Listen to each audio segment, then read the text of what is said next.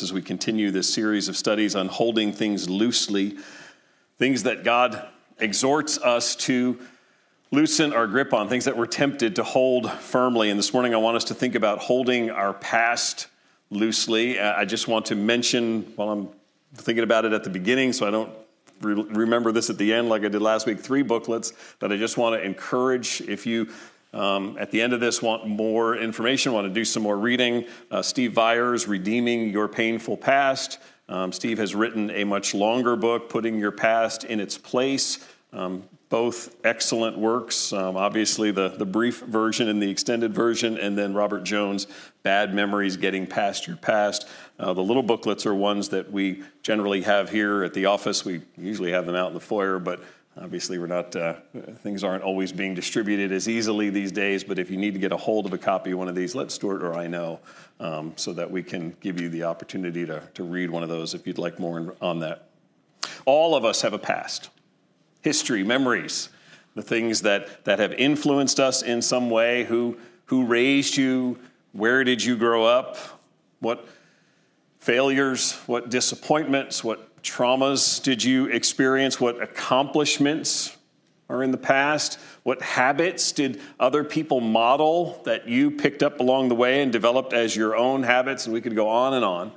Different things that happened in the past that have influenced us in one way or another. And here in Genesis 45, we're going to start here and bounce around a little bit as we've been doing. But I, I think through the story of Joseph, we get a little bit of help in understanding our past and seeing in his example some biblical methodology, if you will, for putting our, our past in its right place. The story of Joseph begins in chapter 37 of Genesis. We meet him as a 17 year old. He and his brothers are shepherds. They are caring for Jacob's many flocks, they are looking after the sheep. And unfortunately, Jacob makes no secret of the fact that Joseph is his favorite, that Joseph is his favored son. And so the, the younger of the sons has this sort of lofty place. His father loves him because he is the child of his father's older age, and he makes that clear. And Joseph also speaks about dreams that he has. And in one of those dreams, he essentially foresees his family bowing down to him in some way. That's the interpretation that comes from it, that his brothers and his mother and his dad are in some way bowing down to him. So no surprise, if you were a sibling or you have children, that there was a little bit of jealousy that arose in that family. A little bit of hard feeling and bitterness that arose against Joseph, and it develops into anger, and it moves to the point that the brothers plot to get rid of him. One of the brothers talks just enough sense into them that they don't kill him, but instead, what they do is they they sell Joseph. They, they treat him as a piece of commodity, and there are some foreign travelers coming through, and they sell Joseph to whatever life lies ahead of him. They no longer care. He is gone. They go back and tell Jacob that he has been destroyed by some wild animal. Turns out, we know the story, he was taken to Egypt. And over the course of the next 13 years or so, he is, he is first made a slave there. The, the purchase of Joseph makes him into a slave and to a household servant.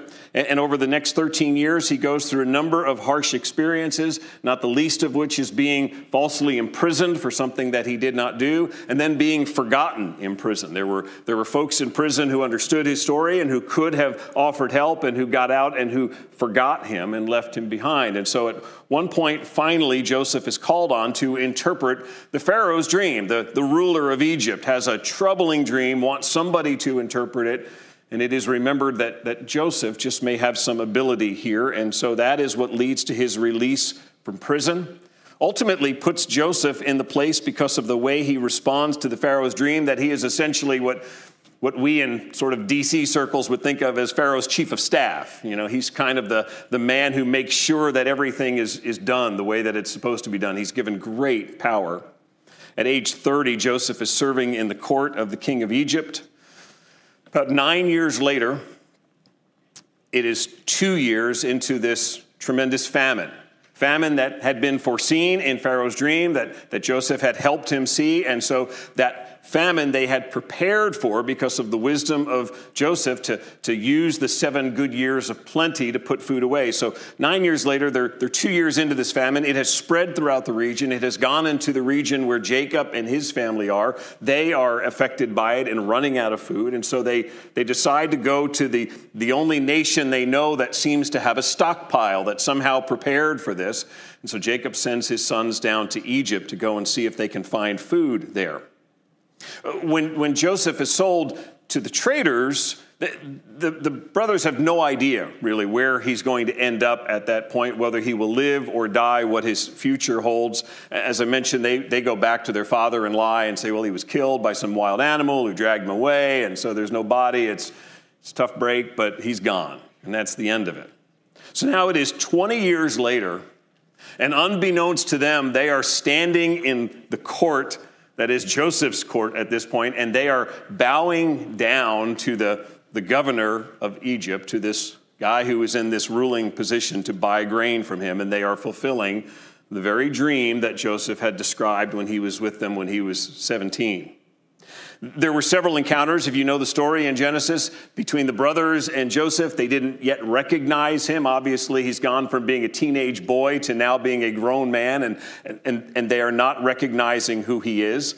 He finally reveals himself to them, and the ESV says they were dismayed. That's a nice way of saying their, their hearts were leaping inside of them. They were troubled. It's, it's one of those moments where you almost could hear the audible gasp from the brothers in the room at that point because they now realize that they are standing before and asking for food from the one who is the brother that they sold into slavery. And so if you look at Genesis 45 with me, verse 4, I want you to watch what Joseph says to them. They are dismayed, and Joseph, verse 4, so Joseph said to his brothers, Come near to me, please. And they came near, and he said, I am your brother Joseph whom you sold into Egypt. And now do not be distressed or angry with yourselves because you sold me here, for God sent me before you to preserve life. For the famine has been in the land these two years, and there are yet five years in which there will be neither plowing nor harvest. And God sent me before you to preserve for you a remnant on earth and to keep alive for you many survivors. So it was not you who sent me here, but God he has made me a father to Pharaoh and lord of all his house and ruler over all the land of Egypt. It's one of the, the first times in Scripture that we come across a a testimony. We are familiar with what testimonies are when we do baptism services. People give their testimony. They tell of how God redeemed them, how life, uh, what it was like before Christ, how Christ saved them, and how He is now transforming them. And so we, we're used to what testimonies are in Scripture. This is one of the first pauses for one of these testimonies to stop and say, Let, us look back at something. Moses does it, Paul does it, David does it. Often they, they, go back to circumstances and events in their, in their lives that, that were troubling, that at the time were maybe even horrible. And, and, and now, in, in hindsight, they are looking back and they are saying, now we see God was there, God was in this, and they're giving testimony that through that difficult season, God was providing for them. Each of us has a past. Tend to be two extremes. Most of us are probably somewhere in the middle on this, but the extremes in, in considering the past and its influence on our lives uh, run the gamut from it is everything to it is nothing to the, the past is sort of um, all encompassing and it, it captures you and holds you and it's hard to break free from to the past is, is nothing and you shouldn't dwell on it. One psychiatrist wrote, Memories make us who we are. They create our worldview in ways we hardly realize. The, the way it feels to be you, your hopes, expectations, and fears are all built on what you've experienced before. In, in that view, the past is powerful, often in unconscious ways, and sometimes it's, it's difficult to even uh, struggle to break free from that. The opposite view is that, that yes, the past is, is memories, and therefore, if you don't think about those things, it's, it, it's done with. You just forget about it, especially the hard stuff. You don't think about the failures or the hurts or the suffering along the way. And if I don't think about it, then I've disarmed it, and we should be living in the now, have nothing to do with the past. How about as believers in Jesus Christ? How does God's word help us to not either be in the grip of the past or to be gripping it too intensely? And I'm going to give you four ways this morning, starting here in Genesis 45. As believers, we, we start in our dealing with the past by confessing that God was sovereign over our past, that God was sovereign, God ruled over our past. Joseph knew the deliberate evil act that his brothers had done. He, he wasn't trying to mask that or pretend that it didn't happen. In fact, the first thing he says to them is, I am your brother whom you sold into Egypt. That is a, that is a condemning statement if you're the brothers because you now realize that the first thing out of his mouth is, I'm your brother, the one that you sold into Egypt. And so he's very aware of what they've done, and he's not seeking to excuse them, but he also explains that he saw their actions very clearly under the sovereign hand of God, that they were not acting independently of God. And, and, he uses the most explicit of terms to affirm God's rule here that, that what happened what, what they did to Joseph in his past was not some wrong turn in God's plan, that God had this, this really great plan and somehow his brothers were able to, to thwart it. On the contrary, Joseph says, I don't want you to be distressed or angry with yourselves because you sold me here, for God sent me here to preserve life. And then he said it again. As you go through this passage, it's, it's startling when you look at how many times he says essentially the same thing in this passage, perhaps dealing with the fact that his brothers are a little shocked and a little frightened at that moment. So he's, he's making sure they get the main point here because then he says it again God sent me before you to preserve for you a remnant on the earth. And then, just in case they weren't listening, it's not you who sent me here, but God and then finally, he concludes and says, It is God who made me ruler over the land of Egypt. That was a harrowing event that a 17 year old went through. He wasn't just captured by traitors, his own brothers threw him in a pit to kill him and then decided, well, we'll just sell him and we'll get rid of him that way and, and we'll assume that he's dead from this point forward. And yet, Joseph's perspective on this is God is in control. God was sovereign even over the past. He didn't suddenly become sovereign because now I believe in God's sovereign rule. He was still ruling at that time. We've done this before, so I won't take the time this morning to, to, to make a biblical case for the sovereignty of God, but it is very clear in Scripture that God rules His universe, that the Creator does as He wills, and that He affects that rule through you and I, that He carries out His will. For us who are believers, we know that He accomplishes what He deems to be good for us, that He accomplishes good, and He brings glory to Himself, and, and we can worship Him for that, but we must confess his sovereignty. He is perfect in power and goodness and justice. His plan is right.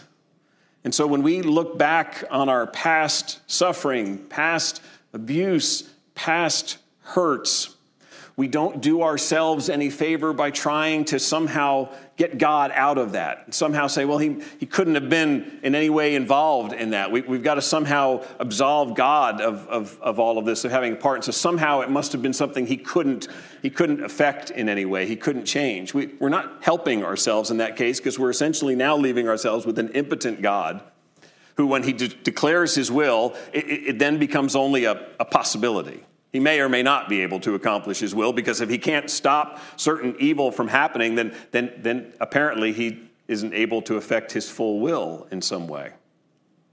God would be like you and I, planning, stepping forward, hoping for the best, not knowing what tomorrow morning, not knowing what this afternoon is going to bring when we walk out of here. Joseph did not ever suggest that, listen, you guys, God had this amazing plan, and you guys just threw an entire wrench in it. You, you just completely messed it up. Instead, he looks back at all of it their abandoning of him, their selling of him, the, the imprisonment falsely, and, and through it all, he sees God sovereignly at work to accomplish the purpose of preserving a remnant of Jacob's line, of God's people. The, the dream from 20 years ago, from that point through when he now stands before his brothers, Joseph just sees one line of God at work in all of this God accomplishing his purpose, God sending me here.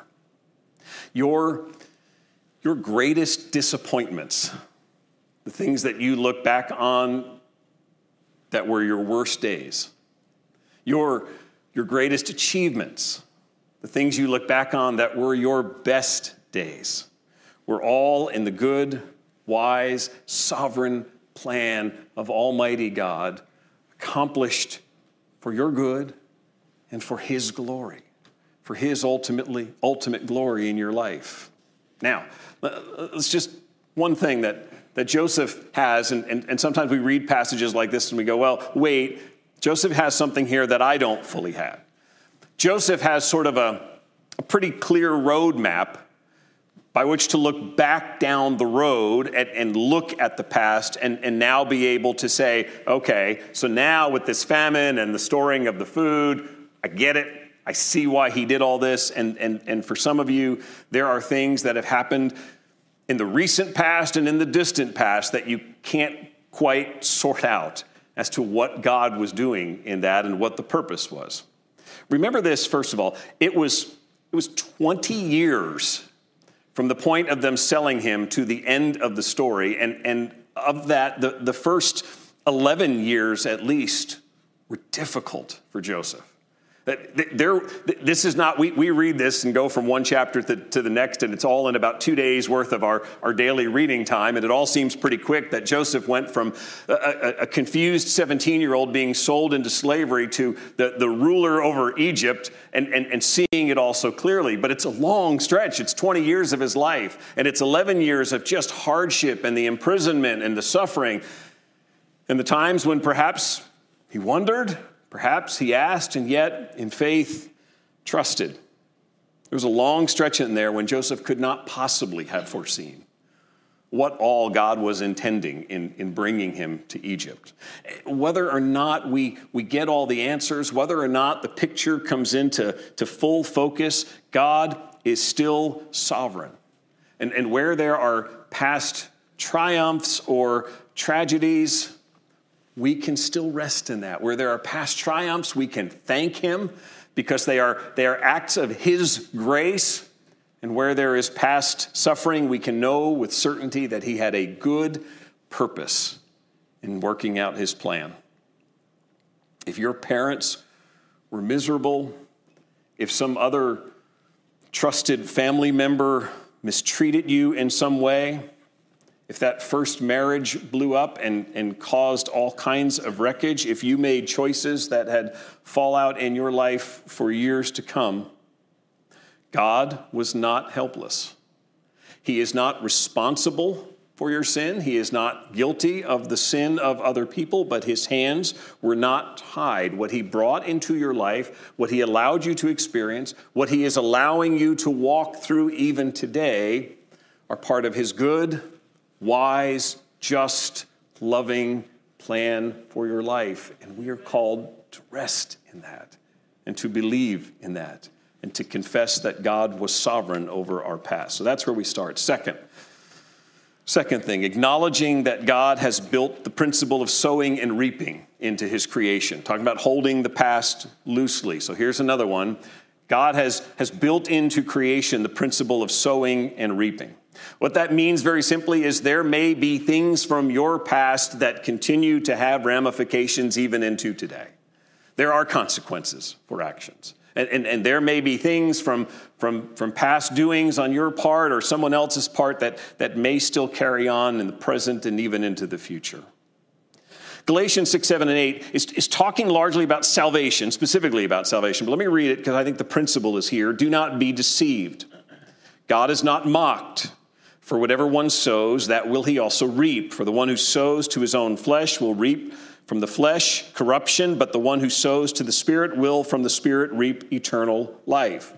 He, he's very specifically talking about eternal judgment. Paul's making the point here as he's trying to clarify the gospel to the churches in the, the region of Galatia that a person cannot reject God's grace and spurn the gospel of Jesus Christ and get away with it.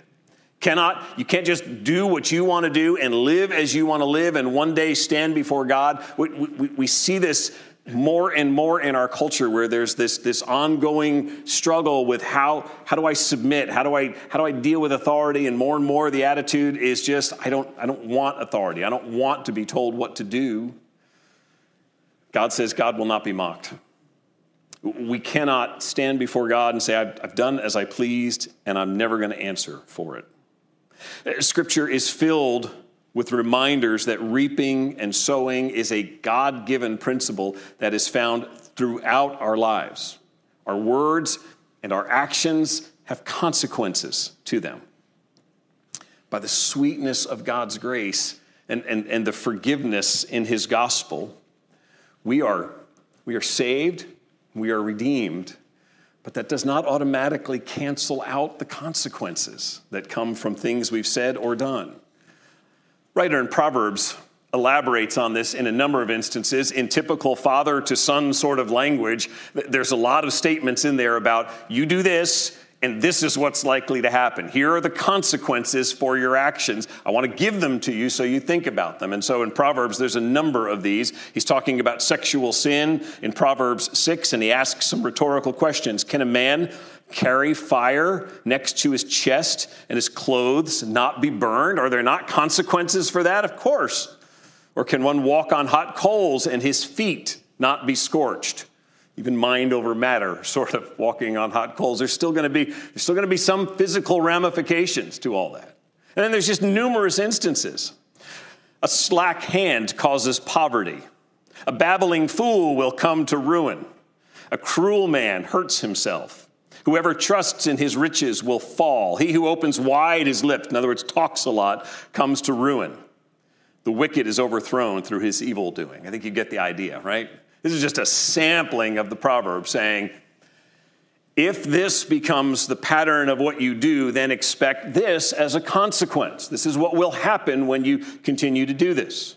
And, and God has, has decreed a just and ultimate punishment for, for sin the, the wrath of God is poured out against those who rebel against him. And that punishment, though, was absorbed in the perfect sacrifice of Jesus Christ. And so that's what you and I place our hope in and our trust in that Jesus Christ died for our sins to take that ultimate punishment. And therefore, we are forgiven. And yet, it is still God's reaping and sowing design that means there are still consequences for our actions. Even that ultimate forgiveness, even our repenting and, and the forgiveness that comes with it, that, that sin may still yield trouble. It, it may still come back, and, and there is fruit that is borne by our actions. As an example, think about David. David is described in Scripture as a man after God's own heart, a guy who, who wants to, desires to worship God, to lead his nation in following after God and striving to be obedient. And then we know the scene where David sins mightily against God, commits grievous sexual sin against Bathsheba and against her husband Uriah. And when the prophet Nathan comes to David, who, who, who somehow sort of blots this all aside and just keeps carrying on somehow in his sin is finally confronted by the prophet Nathan. Nathan says to him in 2 Samuel 12:10, "Now therefore the sword shall never depart from your house, because you have despised me and have taken the wife of Uriah the Hittite to be your wife." So it's God's judgment on a man who was a man after his own heart a man who is continued to be recognized throughout the New Testament as part of the, the messianic line and who is who's honored in, in that way, rightfully so, but is ultimately understood as being one who was delivered by God. It's God's work in him, and it is God's judgment of him. David acknowledged his sin. He pleaded for forgiveness for this sin. You can read it in Psalm 51, his confession of his sin. And he pleads to God and yet there were devastating consequences that followed David's life from that point on. The child who was conceived in that sin dies despite David's praying and crying for that child's life. David's son Amnon commits terrible sin after this, and he is put to death by a brother, Absalom. Absalom then rebels against David and against David's king, and Absalom is killed by colleagues of, of, of, David against David's wishes. Absalom is put to death. His family, after this sin, spirals into tragedy.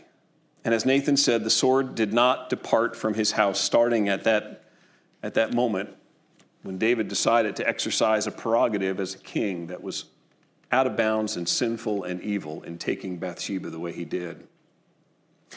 Be really clear here. I, I, I, want you to see this as an example from David's life where he experienced consequences. This is not intended to be a formula, and Nathan does not teach it as a formula. So it's not to say that any child's death or the, the passing of a loved one then should automatically be construed as some punishment from God. But what happened to David was a fulfillment of the reality of the biblical principle of sowing and reaping, and it was made clear to him.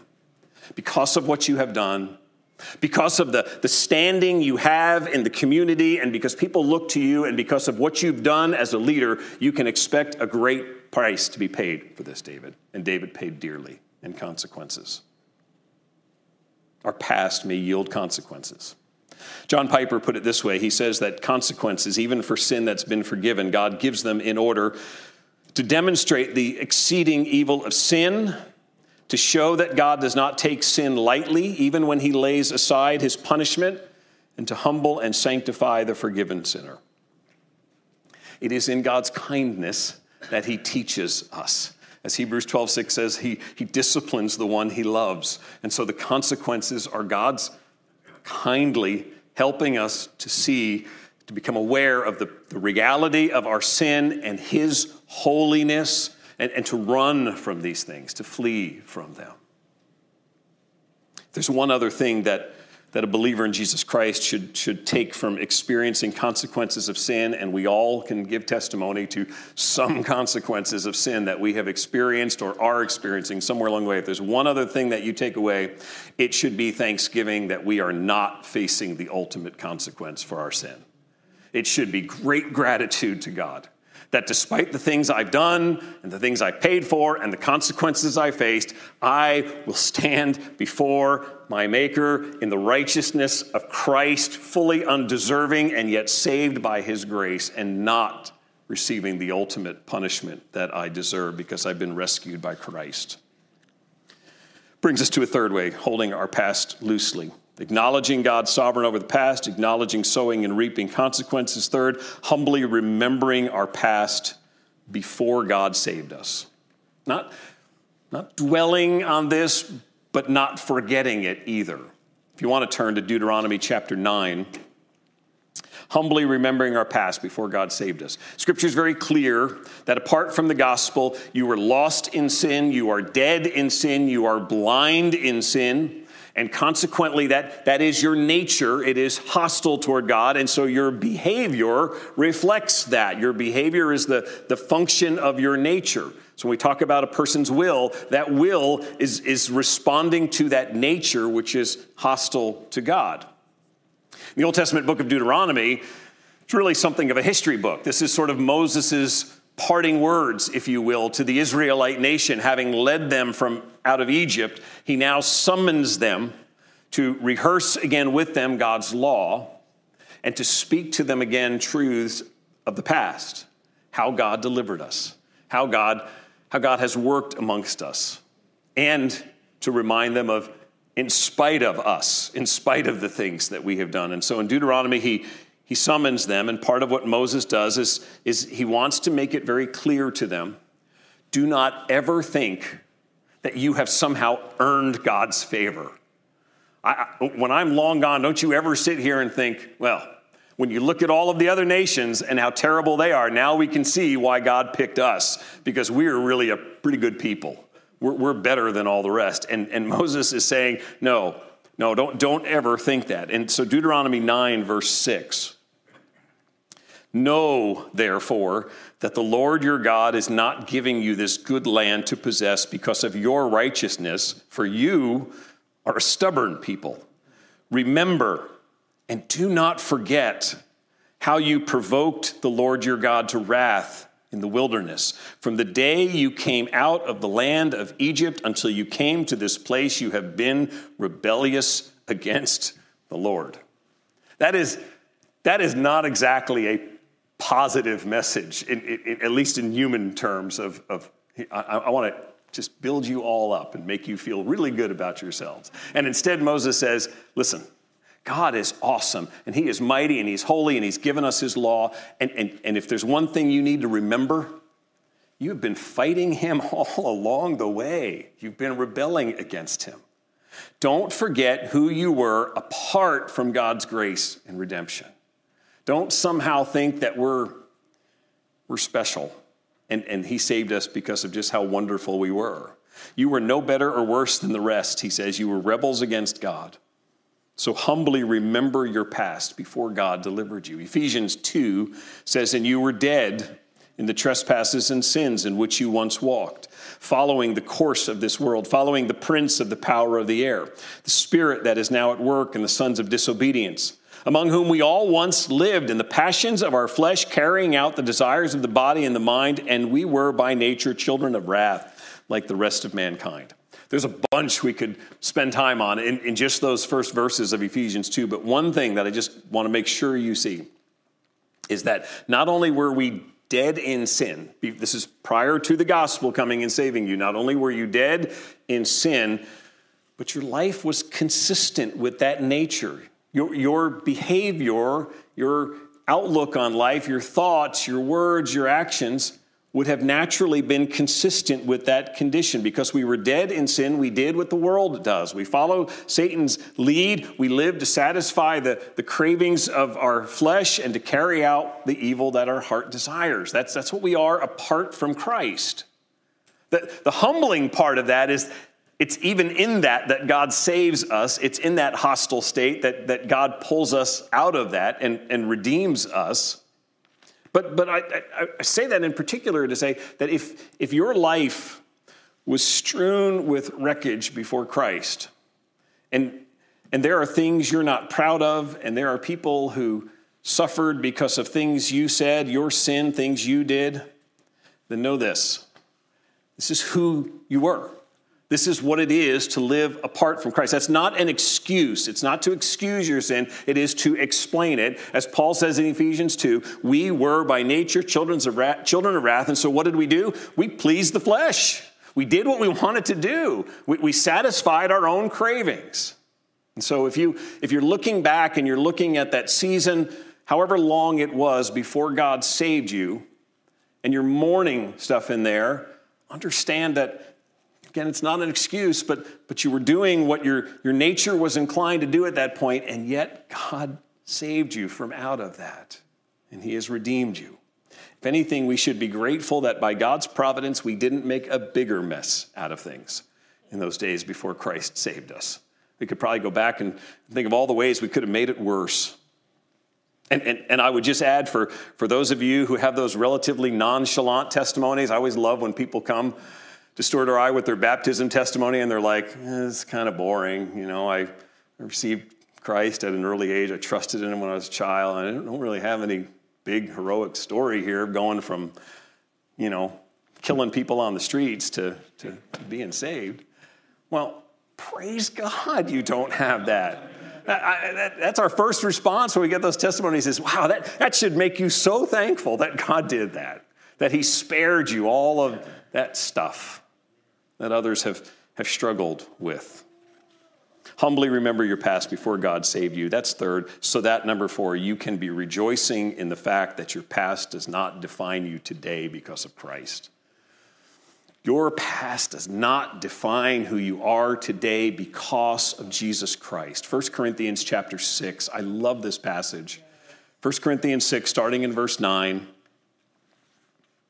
And remember again, he's writing to a troubled group of believers in Corinth. These folks are struggling right now, and Paul is, is approaching them with the humble heart of a brother. I am coming to you as one you profess to be believers. I'm going to take you as such, and I am going to preach to you on those terms. And so he says to them, 1 Corinthians 6 9, Do you not know that the unrighteous will not inherit the kingdom of God? Do not be deceived. Neither the sexually immoral, nor idolaters, nor adulterers, nor men who practice homosexuality nor thieves, nor the greedy, nor drunkards, nor revilers, nor swindlers will inherit the kingdom of God. Verse 11, and such were some of you. We should, we should have that in our hearts, that line. And such were some of you, but you were washed, you were sanctified, you were justified in the name of the Lord Jesus Christ and by the Spirit of our God. Every now and then we just need to take a moment and, and go back to 1 Corinthians 6:11 and pause on that. Such were some of you, but you were washed, you were sanctified, you were justified. You were, he says, maybe you were bound up in, in sexual sin. Maybe you were overwhelmed with addiction. Maybe you were the kind of person who was just always entangled in a web of lies because you were dishonest. Maybe you were just one of these arrogant people who constantly was, was battling with other people around you. Such were some of you, but you were washed of your sin. When he says you were sanctified, he means that holy God took you from out of that and made you his own. He now sets you apart as his treasured possession. And you were justified. You, who with all of that now stand before God in the, in the righteousness of Jesus Christ, in the right standing put on you by, by him because of what Jesus Christ did. He says that that's what you were. Yes, you and I still struggle with temptation, but we, we are no longer defined by this. You are not that person. You were washed, you were set apart, you were justified. You are no longer who you were. You are not defined by the things you did, nor even the suffering you experienced at the hands of others or the person you were before Christ. When Satan throws accusations against you and says that, who are you to think that you have any standing with, with God, that you don't deserve that? When you are overwhelmed by feelings of guilt or shame from your sin or, or shame from in, sin inflicted by other people come back to this. The answer is in the truth of where we stand right now in Christ. We belong to Him. We have been rescued by Him. If you are trusting in the saving work of Jesus Christ, God sees you today as His precious child in Christ. It's amazing. That's, that's why Paul in, in 1 Timothy 1 is able to say, Man, look at my life. I was a blasphemer, I was a persecutor, and in fact, I was arrogant about it. I, I, I, just, what I despise, I despised, and I didn't care. And yet he says, I received mercy. The grace of God overflowed for me. That is the truth that slams the door on the guilt and shame of your past and mine, that He has overflowed His grace on us. So, so I don't need to sugarcoat my, my past sin. I don't need to blame shift about it. I don't need to fall into the trap of feeling like I can't be forgiven for things that I have done. If you are holding on to some past failure that you have confessed before the Lord, then take Him at His word that He has provided for you the forgiveness through His Son, Jesus Christ, and He promises in forgiving to not bring that up against you anymore. That's what, that's what forgiveness is. It is a vow that I will not continue to hold this against you. I will not keep throwing it back at you. And that's where you and I stand if you are trusting in Jesus Christ. That means God, God has given you that, that hope and that promise. Flip side of this, uh, just say it briefly because we, we, we, typically think in terms of disappointments and despair and failures and suffering, but, but you may be holding on to accomplishments in your past as if your life was defined by those moments, that, that everything was in this, this moment of success, this, this achievement of mine sort of defines who I am. Paul in Philippians chapter 3 says that, that statement that we tend to think of when we talk about the past. One thing I do, forgetting what lies behind, straining toward what lies ahead, I press on toward the goal for the prize of the upward call of God in Christ Jesus. That, that passage, Philippians 3 13, 14, tends to get used in, in the mindset that says, oh, the, just, just forget the past, just like Paul, just forget about everything that's behind and just press on. That's not really what Paul is saying in that context, because if you look at what he's doing in Philippians chapter 3, he's just gotten done giving his resume. His, his Judaism resume, his priestly Pharisaical resume. And he's just walked through how prior to Christ, man, Paul saying, I was a rock star of religious Judaism. I was doing it right. I was observing the law just like a good Pharisee. I was an Israelite of the tribe of Benjamin. I was a Hebrew of Hebrews. I persecuted Christians. When it came to religious Judaism, Paul could say, I was the man. And so when he comes to this point in Philippians chapter 3, when he says, forgetting what is behind and pressing forward, that's what he's talking about. He's talking about all the stuff that he somehow thought were achievements and accomplishments and stuff to his credit that he was claiming credit for prior to Christ. And he's saying, That's the stuff I realized I don't, I don't want that. I was trusting in myself, I was not trusting in God. I, anything that was out of just this sort of self centered, arrogant trust in self, I want to push that aside. Ultimately, all that really mattered, he said, was knowing Christ, knowing the person and the work of Christ. So be careful about holding tightly, even to past achievements, if you, if you allow them to define who you are. Our past is real, our memories are powerful. And there are times when shame and regret may seem overwhelming. Those things should not hold us if you are trusting in Jesus Christ, nor should we cling to them. By the grace of God, He has brought us to where we are today for the purpose of glorifying Him in this moment, worshiping Him now, and, and celebrating the forgiveness that He has given us in Christ. I'm going to encourage you this week to read Psalm 77. Asaph, and I'll just finish with a couple comments from Psalm 77, and we'll be done. He starts Psalm 70. This is one of these traditional Psalms in the sense of he starts Psalm 77 saying, I am in the day of trouble. I am crying aloud to God. I am seeking God, and and it is bad. And, and I am in trouble. And he goes on to declare, and at one point he says, I am so troubled that I cannot speak. Here's Asaph, and he feels alone and he feels overwhelmed. And then in the middle of the psalm, after outlining how terrible he feels, Asaph wrote, Then I said, I will appeal to this, to the years of the right hand of the Most High.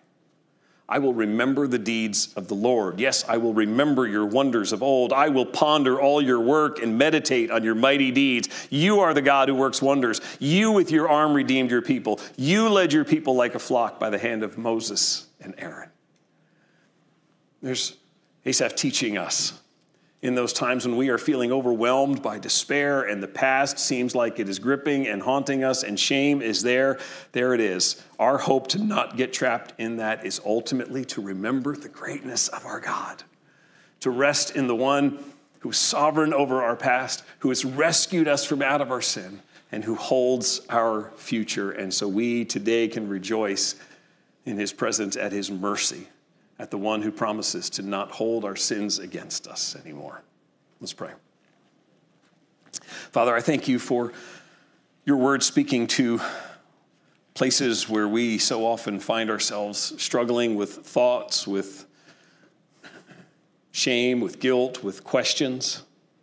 Father, I, I pray this morning that um, your word would accomplish what, what you intended for it to accomplish, that whatever was helpful, truthful, whatever was useful for the sake of your kingdom, that you would apply to the hearts of your people. Father, I pray that you would, you would help us to be a people who would, would, as we look back at our past, not simply see a string of incidents or run of memories, but we would see you working guiding, directing, leading us to this time and this place, into your word at this moment, that we might recognize that you are the God, the one who is Lord over yesterday, today, and over our eternal future.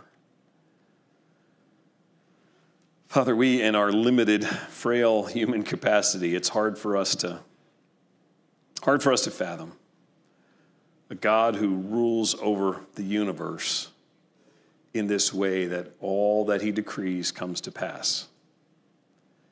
And yet we believe this is what is taught in Scripture, this is what you have declared. And you have coupled with that your, your plan of redemption to redeem a people that you have loved and called to yourself. Father, thank you that in your might and sovereign greatness, that we as undeserving sinners could find hope and redemption and peace. Help us as we navigate this week, as we encounter people who are perhaps struggling with their past, with memories, with hurts. Help us to be able to speak truth to them, to encourage them, ultimately, help us to be lights for the gospel of Jesus Christ. May we, like Asaph and like Joseph, may we ultimately be able to, by your Spirit's enabling, look back and say, I, I see God's mighty hand over this. I see his wondrous deeds. I see in the midst of, of all the stuff, the hardship, the suffering, I see a gracious and loving God who has brought me to himself and holds before me a glorious future in his eternal presence. Lord, we pray all these things in our Savior's name. Amen.